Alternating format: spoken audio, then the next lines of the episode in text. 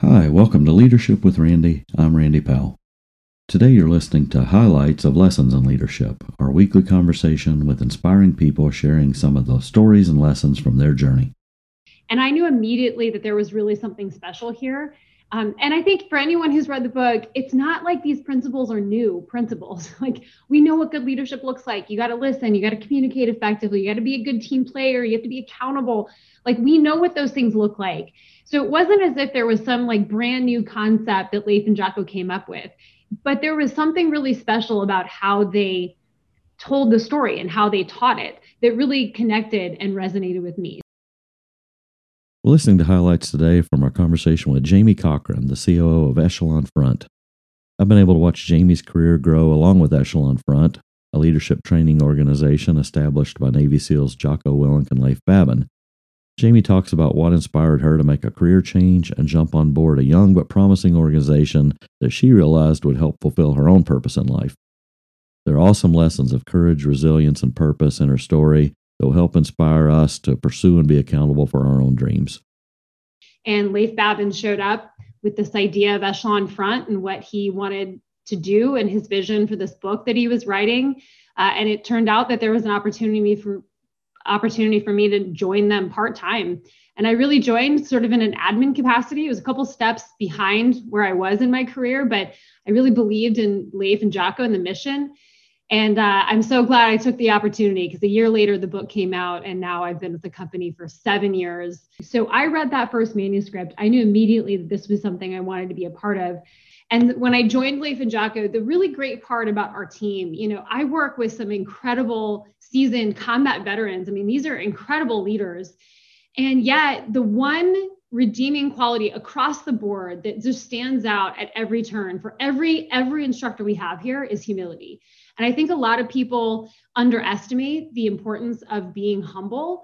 We think that the biggest quality and the most important quality of a leader is to be humble.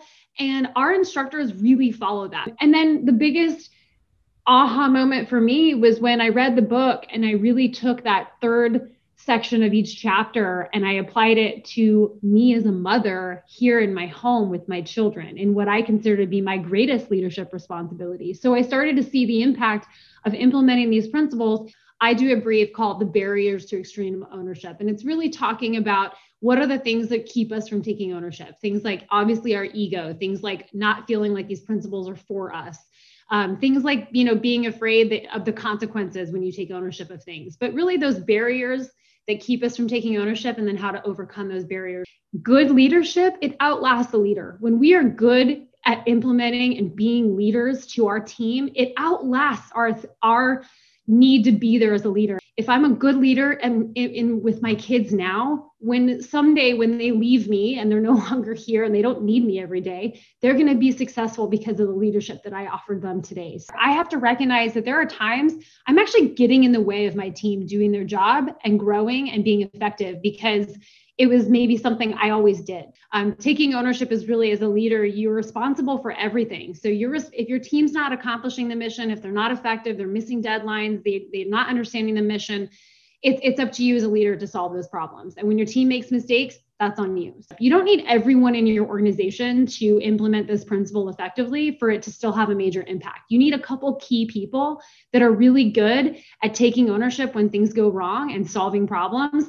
And, and that creates that overlapping fields of ownership. You know, this idea that if you're in friction with someone else in your team, um, whatever that might be that in order to solve that or if you have you know a sensitive topic you have to climb that ladder of alignment by asking earnest questions to to see where where on the ladder are you aligned? You know you need to create a culture where mistakes are accepted where you have really good debrief and and discussions around mistakes when they happen that are for the sake of um, solving things for moving forward. It is absolutely the magic. And i've seen it time and time again. When people get when they when they can check their ego enough to take ownership when things go wrong to take ownership of even the small little things the feedback you get is incredible. All of a sudden, you know, the shoulders of defensiveness relax because when you have really good relationships, you can more effectively cover and move. You can communicate in a more simplified manner. You can prioritize your tasks better because you have team members that understand what you need and how to get that job done. And decentralized command is easy when you have good relationships and trust. And with tears in her eyes, she talked to them and she explained that the book saved her marriage, that her and her husband were on the brink of divorce and that they were separated. They were living in separate um, houses and they had signed divorce papers. And her brother, her husband read this book and said, Hey, I think what we need to do is, is both read this book and try to apply these within our marriage for the next 30 days until this divorce is, is, is final and see if we can't find some way to salvage this for the sake of our children. Um, and they did that. They read the book and they applied the principles. And three years later, they're still happily married. And they ended up being able to rip up those divorce papers. I mentioned before, our, our mission is to help as many people learn these principles, apply them, and, and drive impact in their lives. And so we're looking at, you know, every step and way that we can do that. You know, I I am passionate about this the, this stuff because I believe in it because I've seen it work for me and others. So, um, you know, if if you're hitting those barriers that we talk about for extreme ownership, uh, you know, go reread the book and start really cultivating that mindset because I, I promise you, it really is the magic and it, and it can have an incredible impact in your life. Thanks for joining us for these highlights of lessons in leadership. I hope you were as inspired as I am. You can find the full length audio right here at this site, or you can watch the full length video of our conversation at leadershipwithrandy.com. Now get out there and make a difference. Keep believing, dreaming, and doing, and have an awesome week. Hope to see you again soon.